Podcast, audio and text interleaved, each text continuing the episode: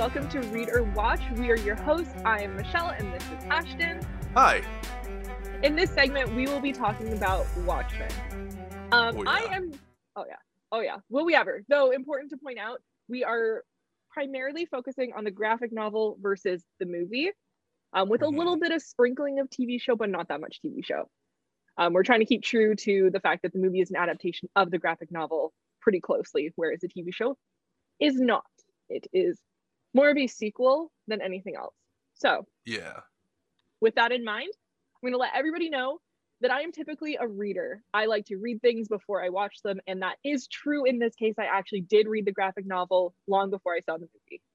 Yeah, and I'm typically a watcher. Usually I enjoy movies before I go back and read the source material. In this case, yeah, I watched the movie before I read the graphic novel. So, with What's it that, about? what's the graphic novel about? God, good question. Um, so it is about. It takes place in 1985. It's pretty much about a group of we'll call them masked heroes dealing with the fact that one of their own was murdered. This all takes place during the Cold War between the states and the Soviet Union, and it's really just a collection of characters trying to figure out what the heck is going on what the heck? what the heck um that's truly truly what what this is. For anyone who has not read or watched this we're not going to be doing a full on explanation. So you may not know what the heck we're talking about sometimes. I'd recommend you read and or watch. We'll tell you at the end what you should do but we Yeah. recommend consuming the content so that you understand what we're about to be discussing. So jumping right into the discussion the first thing i want to talk about is the casting of the movie. Yeah. the casting yeah. what I- I did don't think-? I actually really liked a, a lot of the casting. Like there were definitely major uh, differences um, a- around like some characters that that you say read in the graphic novel as opposed to watched on screen. Like I think of uh, Rorschach because like the description he has in the book versus the person that you see on screen. Um, like there's definitely some differences there. Although the big one that I know that we've both thought about is Ozymandias. Yes. My gosh. So it's weird because it's wrong. It's so wrong. it's so wrong. And I You so? see how someone, yes, like I'm mad at it, honestly. I could see how somebody who had seen the movie would already have that picture of him in their brain. But when you Mhm. read the graphic novel first, and there's very, very clear descriptions of him and his skills that don't translate to the physical being of the actor. so what I mean by that is in the graphic novel, they talk actually a lot about his athletic prowess. And he's like a mm-hmm. gymnast and he's super strong and he has like all of these things. He's like regarded as an athlete. yeah. And the dude they cast is just like a normal looking shape of a man. Like I was expecting like broader shoulders, buffer, that Well, I sort of situation. Even in like the artwork for the graphic novel, like he's a he's a beefcake. Yeah, he totally is. And they, they talk a lot about that. It's like yeah. mentioned in many many scenes and i just it doesn't translate to the movie in particular and then like this is the thing I, i'm sure anyone who has read and watched is aware of why does he have an accent in the movie he has a german accent occasionally that's not a thing he's not a german character like there's no description of Was that it? he Was he it not a was thing of his accent in the in the book? No. Because I don't know if I ever really mentioned like they they they describe his tone of voice. I don't know if they really mention an accent. no he he's like fully born in america Well, um, he, he was so there's born in no America. description born in America to first uh first generation immigrants. yeah but i don't know it felt like i don't i hated the accent in the movie because sometimes he had the I he was putting on the american sometimes he did the german i was like "Mm, Yeah, i that's don't true. There was so back and forth at times, wasn't there? yeah and Although I because mean, he presented himself as like like all of the the heroes i guess i'll call them all of the masked people mhm.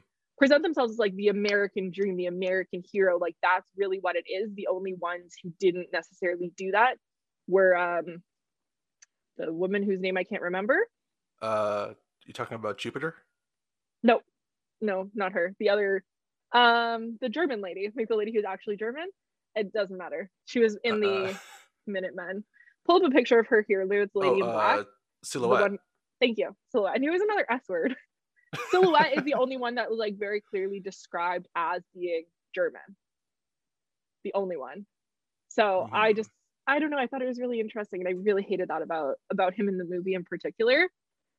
Um, just because he was supposed to be representing, like all of them were supposed to be representing, like quote unquote American ideals, and having right. the German accent at that time just felt really, it felt weird to me. It kind of took me out of it a bit. What was your issue with him? Um, I mean, I don't know if I really had like, I mean, okay, so I think I'll definitely agree with you in terms of the physique because that was that, like, especially if I had read it first, that would be very jarring to go from the person they describe as, or I don't know if they describe it, but you see him in the graphic novel, and it's like he could have been carved like in a likeness to Michelangelo's David. Mm-hmm. Um, but then he's, um, I mean, like you said, he's just he's, he's almost looks like some normie in the in the movie. Yeah. So there's not really that sort of atlas physique to him.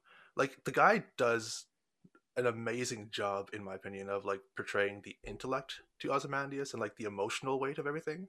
Mm-hmm. But I'll definitely agree with you that the physique was very jarring. Um, I don't know. I don't know if the accent really bothered me as much. Um, just be just for the idea of him being, uh, uh, I, I don't know if that'd be no, he would be a first generation immigrant, mm-hmm. uh, born on American soil and all that.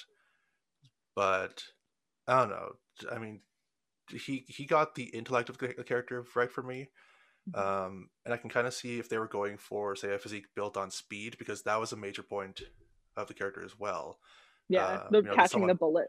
So I don't know why I did it like that with you know, you know, he's classic. yeah, bullet comes flying at you. Eh. that's not quite how he did it, but that's how I would do it, and that's why I wouldn't live. So. no, you'd be um, good enough. Just took it out of the air grab it. Um, the okay, so here's here's a here's the running theme with my issue with the casting is just like the physical presence of different actors and like the way their body shapes are. I have a, I have gripes with. Oh, um, really? The one, yeah. Another one is uh, Dr. John Osterman, in particular, not Dr. Manhattan. I don't have a problem with Dr. Manhattan's physique. Specifically with uh, the guy he was. Yes, the guy he was, because in the comic he is just as buff as he turns into. So he's quite tall. Like he's significantly taller than Wally Weaver. There's a scene like a uh, a panel in the graphic novel of those two walking beside each other. Yeah. And John is significantly taller and broader than him. So when he turns into Dr. Manhattan, he reforms himself, like his physical presence right. mainly. And in the movie, it felt like he turned himself into this pinnacle type of being. I mean, I don't know if you ever really got a good look at his physique in the, the movie when he was John Osterman. But he's short. He's short. And he gets a lot bigger and broader for sure. Like when you see him compared to Wally Weaver, okay. it, it doesn't it doesn't translate for me. Um, I thought him as an actor, like he was really, really good as that character, and he was really yeah. good as Dr. Manhattan. But of course, they didn't use his body; they used the body of a professional athlete for the Dr. Oh, Manhattan they? body. Yeah, um, I forget exactly what that what he was, but he was some type of I think a bodybuilder, like a pro athlete.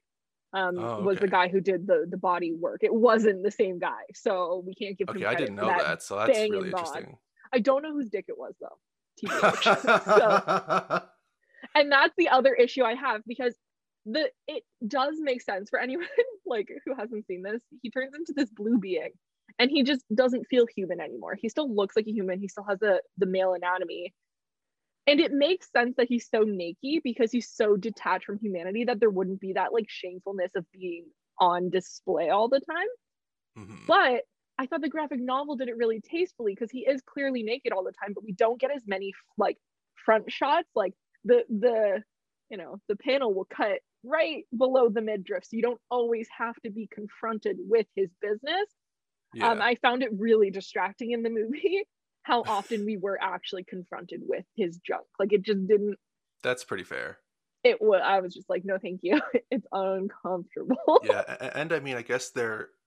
I mean, ad- ad- adapting anything to film will inherently have problems, especially because you can't.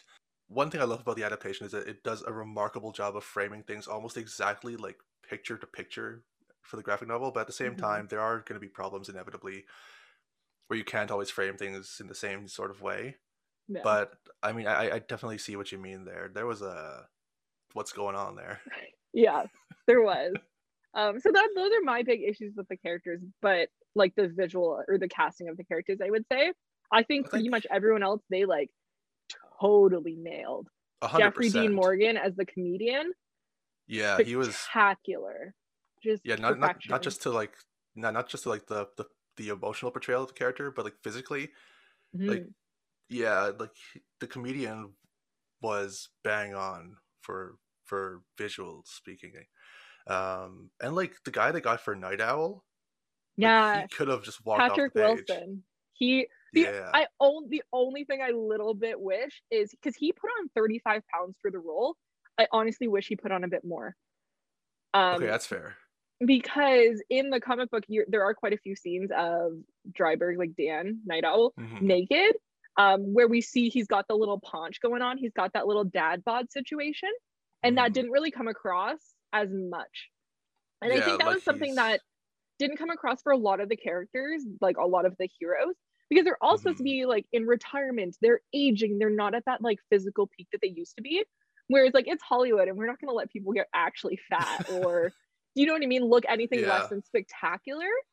And I Yeah. think that was a bit of a miss because it didn't feel like such a big jump for the characters to get back into being superheroes or whatever, what have you. I, I don't like using the word superhero for the Well, I mean, Watchmen. it- it- like in the not. in the comic book, they they make the distinction uh, between the Minutemen, the Minutemen and the Watchmen, where Mhm. the Minutemen they describe as costumed heroes, but Mhm. especially because the Watchmen brought with them Doctor Manhattan, that's when they say that they went into the age of the superhero. So I think superhero Yeah. is a bit more apt in this in this Well, sense. in this case, the only superhero in the entire thing is Dr. Manhattan because everyone else is supposed to be like human without any Right. really extra abilities. You do have Ozymandias. I don't know how to say Ozymandias. Ozymandias? Uh, uh, I always say Ozymandias. it wrong. I always, I always, I'm gonna mess it up 101 times. I'm sorry, everybody. Um, he is the smartest man alive, but also they say that, and I don't know if I fully agree because some of the things that happen, I'm like, I think you could have thought of that, thought that through. You could have seen that coming. I don't know, but he also can't like read the future or anything, so he, I guess, Right. did the best with the information he had. Well, I'm not is, too is- sure. are- is that in reference to the graphic novel or the way it's depicted in the movie? Um, honestly, both. Because the thing that I think, if he was the smartest man alive, he should have seen coming was uh, Dreiberg coming out of retirement. He didn't see that coming in both in both versions. Not that it Right. stopped him in any way, but I just Yeah. I I don't know. He he seemed a bit surprised by that. Just like, I- I- oh, what a bit Dan? surprised, yeah, but I mean, uh, in both cases, it I, I got the impression that you know that, that he's looking at bigger pictures than say, Mhm. like you say, a superhero that wouldn't have stopped him anyway. Yeah, yeah. It's such an it's such an interesting. I don't know. The ending is interesting, but we won't get there yet. We're not Yeah, going not there yet. yet. We're saving that for everybody who Yeah. does or doesn't know what that's all about. Keyword yet, Um, in that it, it is inevitable because that's a Oh, yeah. major point. Oh, it's huge. You can't talk the movie and the graphic novel and not not touch on that at all. That would be absolutely bananas. So, as someone who read the graphic novel first, there's a few things that upon my first viewing of the movie, I was like, where did this go? Where Yeah, is- 'cause there's where a is it? There's a lot that they I Mhm. mean, and, and again, speaking to the nature of adaptation, that they inevitably had to cut out. But like even then, there are there's because the graphic novel has so much going for it, and like there's so many different uh, threads and plot points that are almost integral to the tone of the graphic novel. Like if you go to the movie, there's so much that, that had to get cut out. Totally.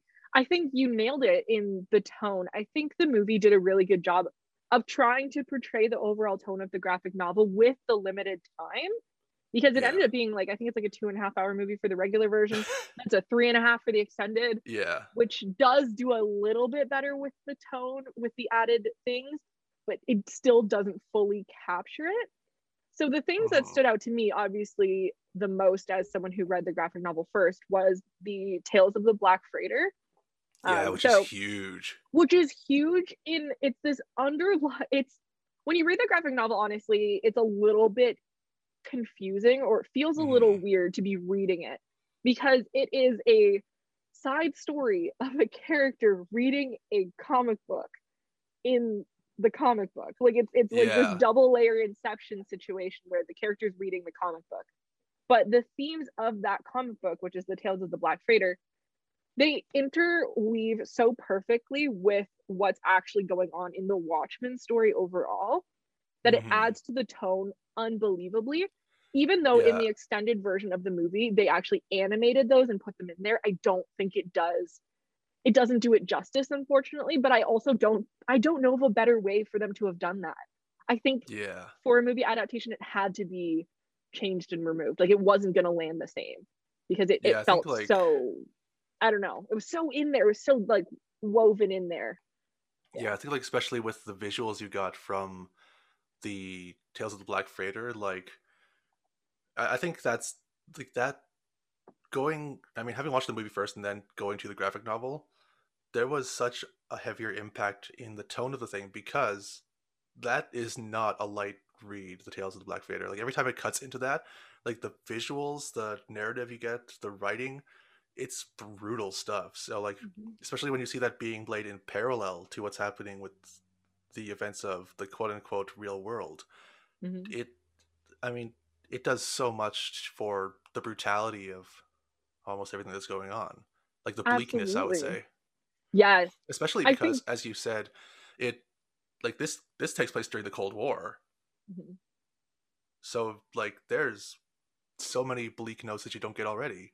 I think i think the movie tries really hard to encapsulate that feeling of foreboding of just what i can only imagine the cold war would have felt like. It's like the world's mm. end any day now and you have to live with that feeling over your head and i think the movie really really tried to create that and i just don't think they did it to the degree that the graphic novel did. Like the graphic novel felt heavy, it felt bleak. Even the ending, ending, ending, like the final scene. Yeah. Um, just hints to the fact that like it, nothing, it's not over. Nothing's over. It, it's always gonna be like this kind of that. It was dark. It was just a dark ending, even though. Yeah, it's just dark. I don't know without like saying anything more about it. And I think a lot of that can be attributed to the extra i don't want to know what to call it but the extra little inserts into the graphic novel where we're getting mm. like novel not graphic just novel. i mean literally because like the what you get in addition to like the panel art of the graphic novel are like it'll be framed as an excerpt from novels literally um wow i like flipped to those like where, perfectly by accident. That was amazing. yeah like like you'll have you, you almost saw it there where it's like pages of artwork and then you turn to the next one and it's just a wall of text. Mm-hmm. um, which i think to the movie's credit and i didn't even realize until i went back to revisit the watchmen movie is that i think they did as best as they could and a really good job in my opinion of like telling some of the stories that were in that wall of text that you didn't really that you wouldn't have had time for like what happened to all of the heroes um, yeah which are really only mentioned like in passing or within the novel of saying like who got sent to an insane asylum or who got murdered because mm-hmm. of uh, circumstances of the times. Yeah, which I... is like this it, it portrayed in like this almost horrifically beautiful sequence off the top of the movie. Yes, I was gonna say that the the introduction, the maybe first five to ten minutes of the movie is mm. in my mind perfection. Yeah. The that the clip of like what happens to the comedian, that whole situation plays out really up until Rorschach fights the police. Like that part, I'm like, eh. But the comedian getting thrown out the window, that whole that whole sequence um, is shot for shot exactly what happens in the graphic, and yeah. that like like literally shot for shot. I had like put it up there, Lou. Here's the shot. It's shot for shot. It's spectacular. I already sent it to him. Yeah, and like especially with the use of slow motion in that fight sequence, like mm. like it'll it'll ramp down to him getting thrown into a mirror or whatever, and it's like you could pull the panel from the comic book and there it is. Yeah, it was beautiful. And then moving into the times they are a changing song, that mm. kind of slow scroll of the setting up the world truly of where they're at in terms of the Cold War, what's happening with these mass heroes, like the Keene Act, like all of these things that you get from the extended universe and like those excerpts in the graphic novel is kind of mushed mm. into that sequence. in a way that lands really well. Like that is such a good sequence. I just think it's freaking spectacular and it feels Yeah. very true to the comic. I think it starts to go off the rails past that point, but up to that point, it's like 10 out of 10 perfect. yeah, definitely. Like that is like especially especially if you go from like reading the graphic novel directly to the movie, like Mhm. there's imagery that you get here described in the in the comic book that's like it's it, again it's like right to picture. Yeah. And it's like yeah, it's phenomenal the way they pulled off that sequence. Yeah. It, it is almost a genuinely perfect intro. Oh, for sure. It's one of my favorite movie intros, just straight up. It, it's Yeah. there's something about the pairing of the music in that scene with the visuals of that scene that just like it works for me so much. Yeah. But- uh, I would definitely agree with that. The thing I think they really, really miss, and this is besides the big thing that we'll we'll move into really quickly, is these side stories about the newspaper people. That uh, is do you mean missed in, in, terms movie. of like the uh the news vendor or like Both. the publisher? both any the the newspaper related stories are pared Mhm. down to such a degree in the movie that it doesn't land it doesn't work but the thing that i found was really interesting because so like here's my how i've read and enjoyed these things i read it Mhm. i watched it i watched the tv show i read it i watched the movie so here's the here's the important tidbit from that. So i was paying extreme attention to the newspaper side story because that's the thing that always besides the black freighter to me felt just removed completely from all of the stories including the tv show. I felt like anything newspaper related was not there. I mean, definitely. however however there's a little nugget in there that actually made the tv show better for me. So anyone who's seen the tv show um, knows that this the tv show takes place in current times it is based it's a continuation of what the events in the graphic novel and the ending of the graphic novel and the world after that oh, really? but yes and by the way, it should be noted the- that I haven't seen the TV show. I've only watched the movie. yeah you should watch the tv show because it's sick it doesn't feel necessarily like a Watchmen thing. It doesn't have that same tone.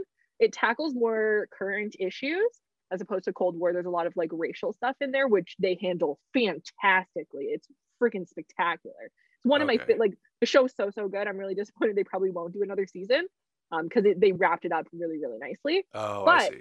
Here's the thing: in the TV show, there is a group of racists that are using Rorschach as their like cult leader. Like he's the guy that they are all. We're like the Rorschach group. I forget what they're called.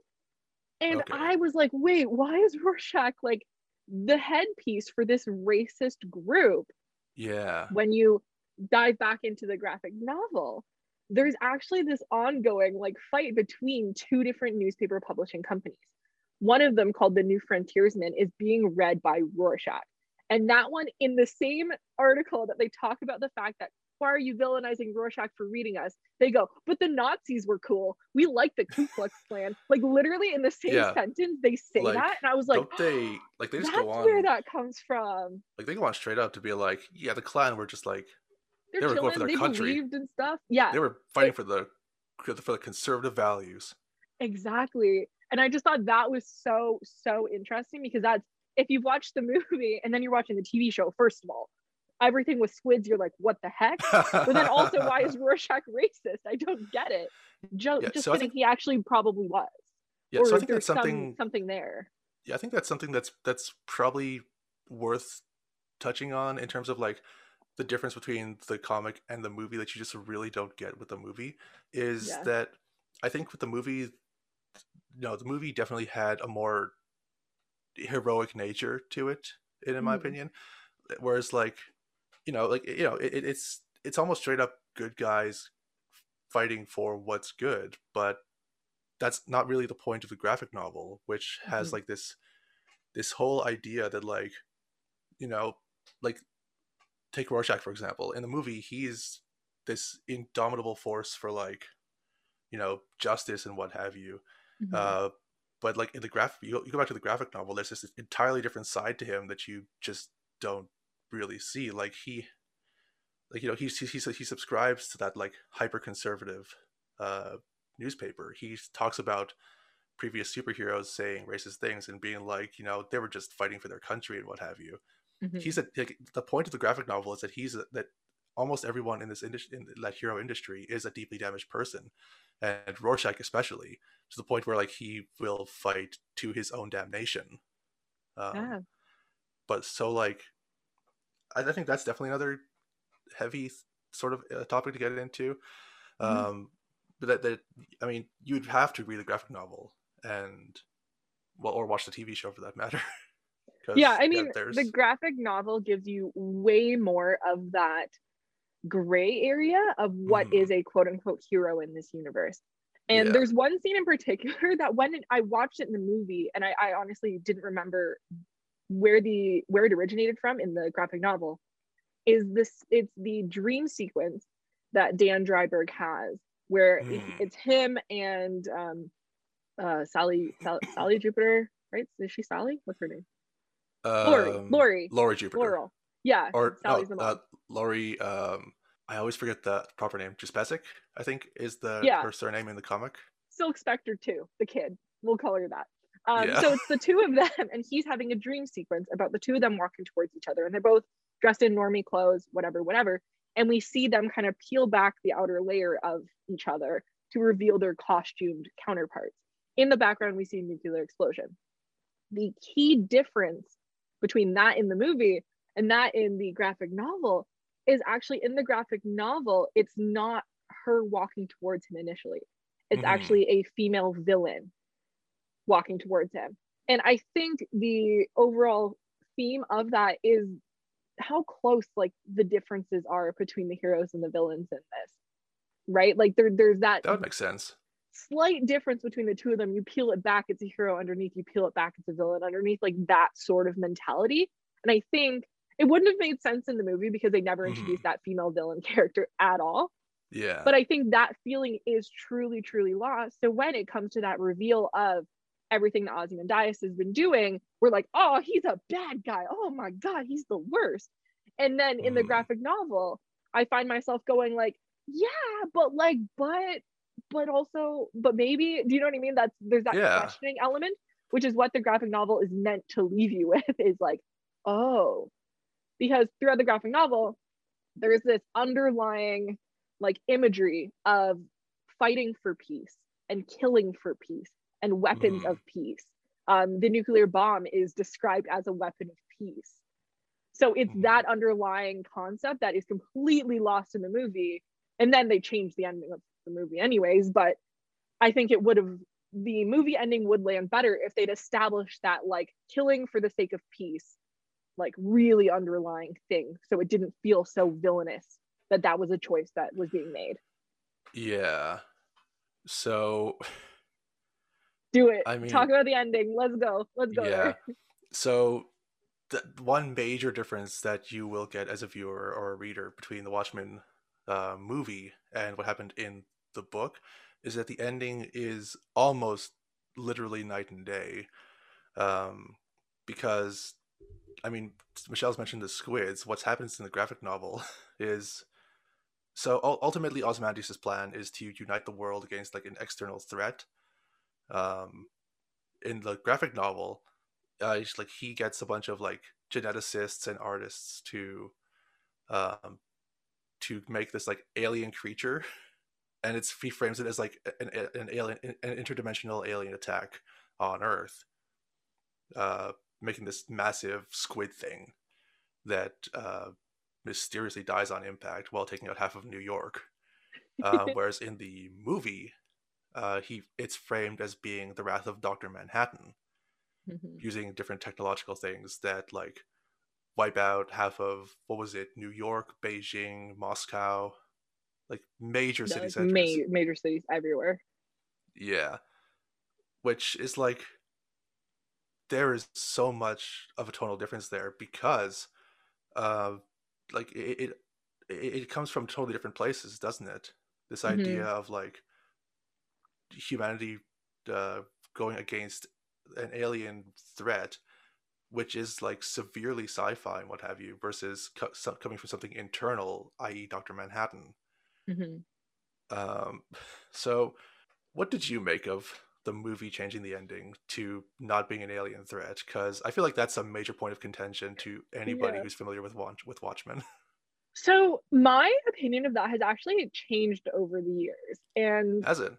Yeah, which is really interesting. So when I first saw the movie and I saw that ending, I loved it. I was like, yeah, makes sense. That that makes sense. Like the squid Yeah. thing's crazy. Like who does that? I couldn't wrap my head around uniting over the squid. I just couldn't do it. It just felt for a novel that was so grounded in reality of yeah. these are real people. These are, you know, Dr. Manhattan is his own thing. but These are it's a very a human story, I guess is what I would call it. To Yeah. be like, just kidding, here's a squid. Here's a squid with mind control powers because they don't they don't fluff around with that. Like the thing that yeah, that's why it killed so many people. It sent out a psychic blast that blew up everyone's brains. Like yeah, it's that's very specifically a psychic squid that's Yeah, like it's not cloned from a a psychic's mind. Yeah, it's not just a squid that like they like I I still wouldn't have been on board for dropping a squid on New York. But a psychic squid that you stole a dead kid's brain and took his psychic abilities and turned it into a squid monster. hmm Like that felt like a really really big stretch for me. Whereas the movie version honestly in my little brain made more sense. I was like, yeah, like that's the one crazy thing on earth that everyone already knows is there. That doesn't feel like a huge stretch. We already know there's this superpower. And throughout this this movie, we've been shown that he has no attachment to humanity. And Right. the regular humans have seen that, right? They they've seen that he gives people cancer and that he doesn't even care that he like teleported the whole news station outside. Like we've Mhm. been seeing his unraveling, so it doesn't feel like such a stretch for him to just be like, screw everybody, I'm on Mars, blow up the world. So that Yeah. felt better to me at the time. Now, since rereading, rewatching, and seeing the TV show, which focuses on the aftermath of the squid, the question that comes to my mind is would people truly have united over Dr. Manhattan? Because he is an American icon. I don't think he would have united the world. Like, I don't think Ozymandias being like, Dr. Manhattan did this would actually unite the world in the way he wants it to. Do you know what I um, mean? Um, I, I, It'd be I- I like, definitely see what you the mean. The US there. made this happen to us. Like that's what it feels like it would have done, as opposed to extraterrestrial squid, because it has no allegiance. Whereas the states fucked up Dr. Manhattan and caused this to happen. Because that's, I don't know, that feels like what the thought process would be. Because people want to be divided. And I Uh, feel like having that little bit of, oh, but he's American, right? The Superman exists and he's American. God exists and he's American. It's the Right. American dream. Blame America don't blame Dr. Manhattan. That's what I think would have actually happened. So I don't buy into it anymore. I prefer the squid. Uh, yeah, that, I think that I think that makes sense in retrospect because I mean, uh, you know, when I was just a wee little crouton having seen Watchmen for the first time, I, I had the same sort of reaction where, like, you know, of course everybody would unite over like uh, uh, Doctor Manhattan because he's a grounded human threat. Um, Mhm. And then I, going back to the, to the graphic novel after the fact of watching the movie, I had the exact sort of thing of like that. Where did the squid thing come from? you know, like even though they like they hint at things so heavily throughout the course of the graphic novel in Mhm. terms of like an island of artists and writers or or whatever Mhm. um but like revisiting it now i mean i i definitely get it more in the idea that yeah of course hu- humanity would be more willing to unite over something external um Mhm. but i think i still almost lean towards the the movie uh because dr manhattan i mean is american or whatever um but at the end of the day he is still uh alien to humanity you know so Mhm. there would still be a sense of like especially because they very explicitly uh, say that like you know or they frame it as dr manhattan is punishing humanity for world war three so much to the fact that he'll even blow up half of new york an american Mhm. city so I, I kind of get it but at the same time yeah the, the the the external threat of the squid definitely makes more sense to me mind you i haven't seen the tv show Mhm. so I don't have more of an external frame of reference for like where things would have gone following the squid. Whereas I think the Dr. Manhattan being almost in a way more grounded, Mhm. I can infer where that would have come from. uh, Yeah. especially with the way they frame it in the movie. Um, Mm. I don't know. That, that that's just that, that's just me, I guess. I feel like this is this just me my like final gripe of the differences. The one difference, so obviously the ending is the biggest difference. Like that's Yeah. huge. That's that's absolutely ridiculous. If you're gonna change the ending to that degree, why the heck do we have the little cat, the lynx Babat Babatsis? Babatsis? The cat? I don't know. Yeah, Why? Because the only reason we have him in the graphic novel is because he was the first experience with the genetic manipulation that then became the squid. that's Why? Who's A really what's good he doing? What's he doing in the movie then? Yeah, because you're because- not messing with the genetic manipulation. So where the heck's your lynx coming from? Yeah, because Bubastis is really out of left field in the movie. Like, Yeah. it- like, yeah, i- i- exactly. Like in the comics, they talk about him going to genetic development and whatever. Mhm. So, like, they talk about yeah, Bu- Bubastis was my first defi- first creation that really succeeded. So of course Mhm. he'd have this this reaction. But then you get to the movie, and suddenly there's this monster lynx that's With no explanation in the movie. Like literally Yeah, just, just- oh, here's my cat thing. yeah, Why not? it just like walks It- around a corner. yeah, it felt like it was there as a tease for people who had read the graphic novel because Yeah, that led us to think that the ending wouldn't be different because almost everything else about the ending was exactly the same like pretty much. the fight scene the what happens to rorschach like all of all of the other pieces are the exact same except what happens to new york slash the world Mhm. and i just i'm like you can't just change that one bit you can't Yeah, just change th- that, that that really felt like it came in just for the sake of having the imagery of Bubastis. Mhm. have them in the promotional materials and they're like oh cool Yeah. Yeah. The the thing I will say, so now we've kind of discussed a lot of the differences. I want just to give like a little bit of time to the similarities or the things that were done super duper well between the adaptations. Oh, definitely. Because I think Um, there's a lot to be said about what they did right in this movie. Because Exactly. I, I, I almost feel like, it, at least for me, someone who wasn't really into cinema at the time, that was what introduced Zack Snyder to me as a director Mhm. because of the job he did on Watchmen. Oh, interesting. No, I'd seen 300 before that. See, I, I had seen 300 before that. I didn't know who directed it. Oh, okay, fair. I mean, you know, I became a film student, so we know I'm all about that a film student who reads it before she watches it, though. I'm just gonna throw that out there. anyway, I the things I loved about about the movie is actually part of what is in the graphic novel. At the end of each chapter, there's like a little quote. A lot of them are music quotes. Um, Mhm. there's a lot of references to different songs in the graphic novel, and most of those songs are carried over into the movie, and they have just as much, if not the same, impact. And Oh, yeah. I love that. I the love it. The music in the movie. the movie. The they're- only one I'm not a fan of is the Watchtower song when they're invading the base. I'm like, that's so obvious. Get out of here. Right.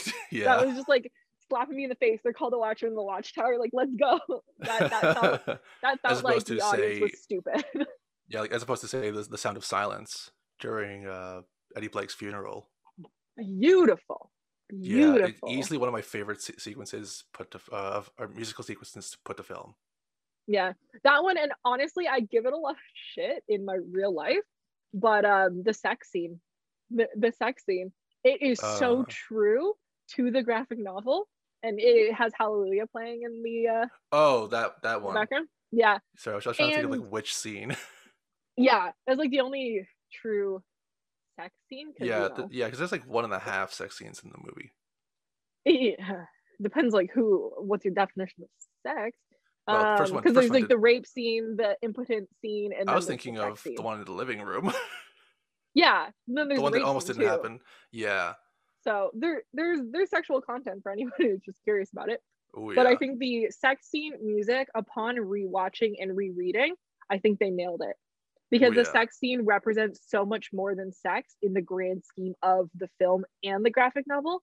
And i think the inclusion of that song kind of helps that be the case. It's very awkward but that's very true to the graphic novel how Yeah. unbelievably awkward all the sex scenes are between um the two characters between Silk Spectre and Nite Owl. Because I'm calling them them by their super names because they're only capable of having sex when they're in their costumes. I mean, which says a true. lot about like the mental state of all of the costumed people. Yeah. I mean like that is that's another thing that they get into um kind of with with like that, that, that they touch on with the movie, which mm-hmm. I really liked that they that they and I mean, you know, nature of adaptation and all that. They don't have time to get into like the nitty gritty other than what they got to with the opening sequence. Mm-hmm. But there's so much neuroses that, that, that that's inherently tied within the characters to their superhero identities. Yeah. Which is like well, one scene in particular that I wish was in the actual movie because I've also I've seen the movie and I've seen the extended edition now. Um, in the yeah. regular movie, we don't see the death of Hollis Mason. Yeah, in the extended true. movie, we do, and that scene really I think does a such a good job to kind of explain the neuroses and just like the misunderstanding of the real world that some of these heroes have even in retirement because as he's literally being murdered like he's getting his his shit pushed in by this gang he is flashing back and forth between his reality of getting hurt and him as his hero self fighting the villains and mm. as he swings a punch you'll see it not connect with the gang member but it'll connect with that villain in the funny mask or this dude in the funny outfit and this this this and it just shows how disconnected he is literally right up to the moment of his death and i think it adds so much for nite owl's character his reaction to hollis mason's death yeah. so i'm really disappointed they took that out because i think it rounds out his character as honestly more than just like a fanboy of silk spectre because that's what yeah. they made him seem like especially when they did the flashback scene of him first meeting silk spectre and he's like looking at her but then she's looking at dr manhattan. That's not the case. Like that that wasn't true. Their relationship really came out of being the only heroes left at that point and having that connection. They that wasn't established previous. So i didn't yeah, like that they like felt the need sh- to establish that. yeah like like he straight up took up the mantle of nite owl. Yeah like, once the old one retired because he was such yeah. a fan of the of, of the guy like the actual exactly. guy. Exactly. He he was such a fan and he in the graphic novel there's a lot more building of their relationship and how he is this father figure to Dan Dreiberg because his own father didn't like him and didn't appreciate the fact that Dan was really into airplanes and ornithology and mythology yeah. and he was this big old nerd.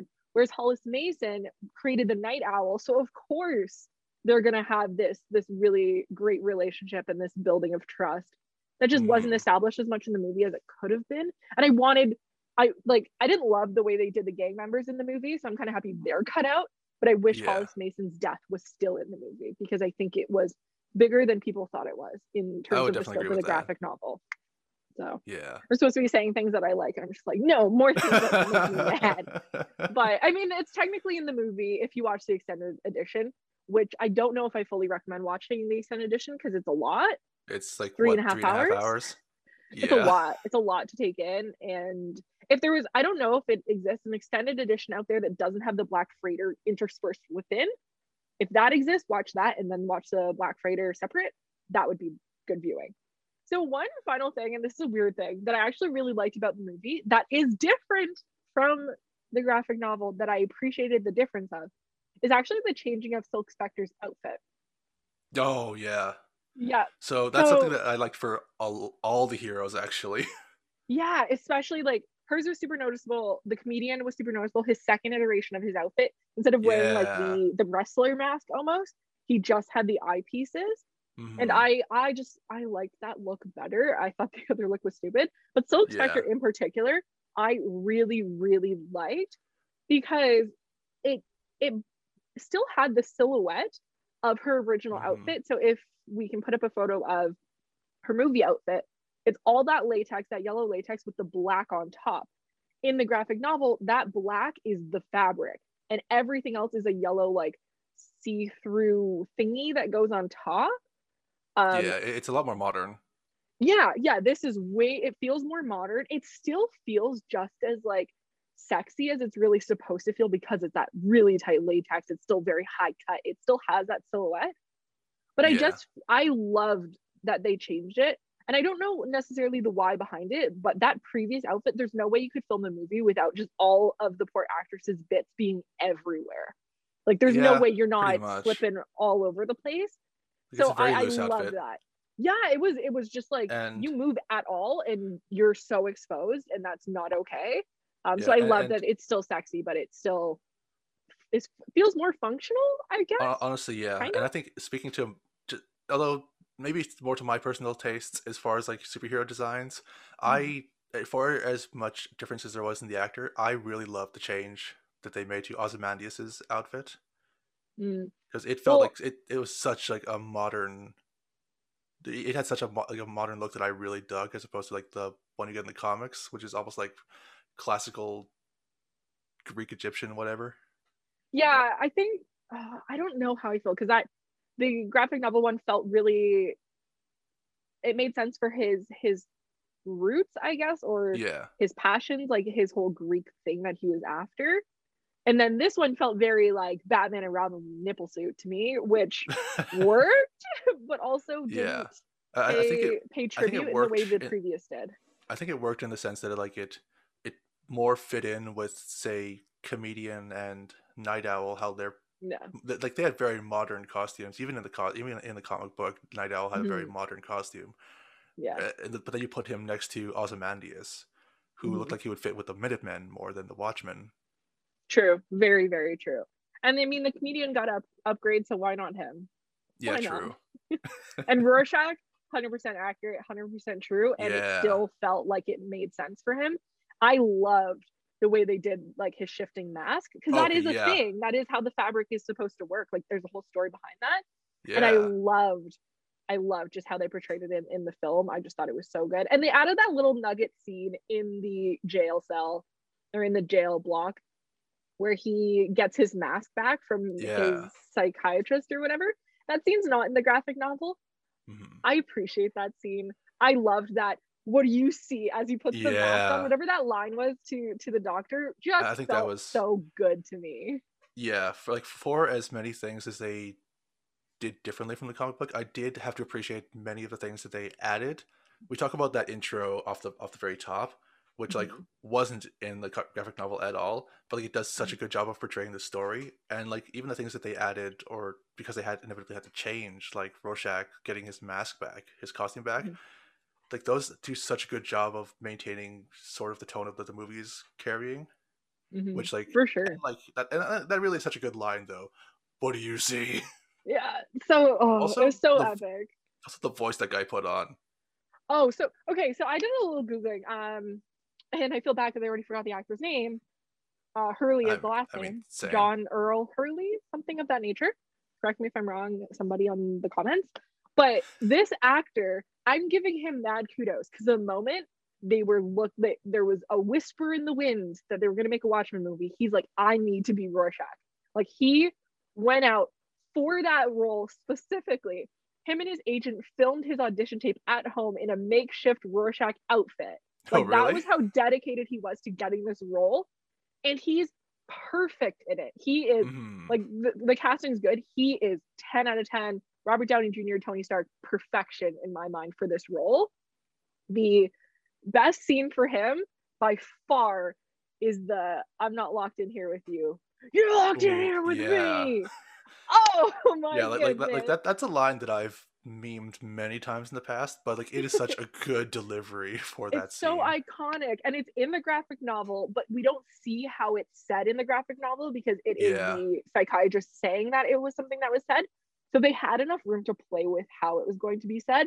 And i Mhm. just thought it was beautiful and perfect. And that whole sequence in the jail everything with rorschach honestly i don't really have any complaints about his his story the portrayal of his story. I'm pretty happy with it. Like I, Yeah, I no, just like- i like- like adore I- him. Yeah like, like I've minus the fact that he might like be how racist. Yeah like like i've definitely talked about like how just how much i don't know conspiracy or hyper conservative whatever there is to rorschach in the comics like that they just don't get to in the movie. I've talked about like how much of a difference there is to say how he's described in the book to to the handsome man that he is in in the movie let's be real here. But that said there couldn't have been a more perfect casting for rorschach. Good for that guy. Good for him. Just kudos for him because he like that was great. He's so good. Best part of the movie i'd say Like Okay. definitely best part. So I think the big question here then, if someone is completely new to Watchmen, if they haven't read it, if they haven't watched it, heaven forbid this is their first introduction and they don't know anything uh, any of the plot points, would you tell them to read it first or would you tell them to watch the movie? The, this feels like a really stressful question, even though like you know we wrote this question for this segment. It's true, isn't it? it, it it's stressful. It feels like I have somebody's life in my hands. And no, um, despite the fact that I'm a self-proclaimed reader and that I Mhm. read it first, I actually think I would recommend the movie first. really? Yes, because the movie. I think the movie is ruined by the graphic novel. If you've read the graphic novel, I don't think you'll get the full enjoyment of the movie. But I don't Mhm. think it works in reverse. So I think if you watch the movie first and read the graphic novel, you'll still be able to truly appreciate the graphic novel for everything else that it is. Whereas you'll be disappointed with the movie if you read the graphic novel first. But if you don't know what you're missing, it feels like a complete, pretty good film. So I would say do that. So watch the movie, read the graphic novel, then watch the TV show because the TV show comes from the graphic novel ending. So in that Right. order, it will all make sense to you. that makes What sense. What do you think? What's your Okay, so same question? God, that really is stressful, isn't it? Right? Um, okay, so I'm a self-proclaimed watcher. Usually, I tend to watch the thing because I don't know, works towards my easily distracted mind or whatever. And then, if I liked it enough, I'll go back to the source material, which has happened on several occasions. For as much love as I give, as I give the graphic novel, I think I agree with you 100%. I would say watch the movie because it really is like its own 100% self-contained thing. And then if you like the movie, the graphic novel has so much more to offer you. So I would say watch the movie, then read the graphic novel for Mhm. all the additional context that it delivers. Mhm. And I can't speak to the TV show, but I guess watch that afterwards. Yeah, watch it. Watch it. Of Yeah. all the things, I feel like TV show. oh, no, I like the graphic novel a lot. The TV show's just, just as good. I was gonna say the TV show's better, but I'm like that's aggressive of a statement, and I don't know if I fully support whatever that. But it's very good also. So you get three really solid Watchmen things. So if you like Mhm. any of them, you'll like I think all of them truly, because they carry enough similarities for you to to enjoy all of them. So that's that's where we're at. Yeah, So- we have our answer. We did it. Good job, everybody. Pat on the back. so High this five. has been oh oh, I was like, can we do like oh, it's like a slap of the camera. It's not like a virtual high five. It doesn't work quite as good. What if we did like boop? Doesn't work. No such thing as a virtual high five. Sorry, everybody. Uh, I'm afraid not. so Although, if you want to slide your that- screen. let me end this, Ashton. So, with all of that said, this has been Read or Watch. We talked about the Watchmen graphic novel and the Watchmen movie, which I don't have a physical copy of because, you know, stream it online. So, thank you so much for watching. I've been Michelle. I've been Ashton. So, make sure you like, comment, subscribe, do all of the YouTube thingamajigs. Check out our social medias, they are down below. And that's it. We will see you in the next one. Bye.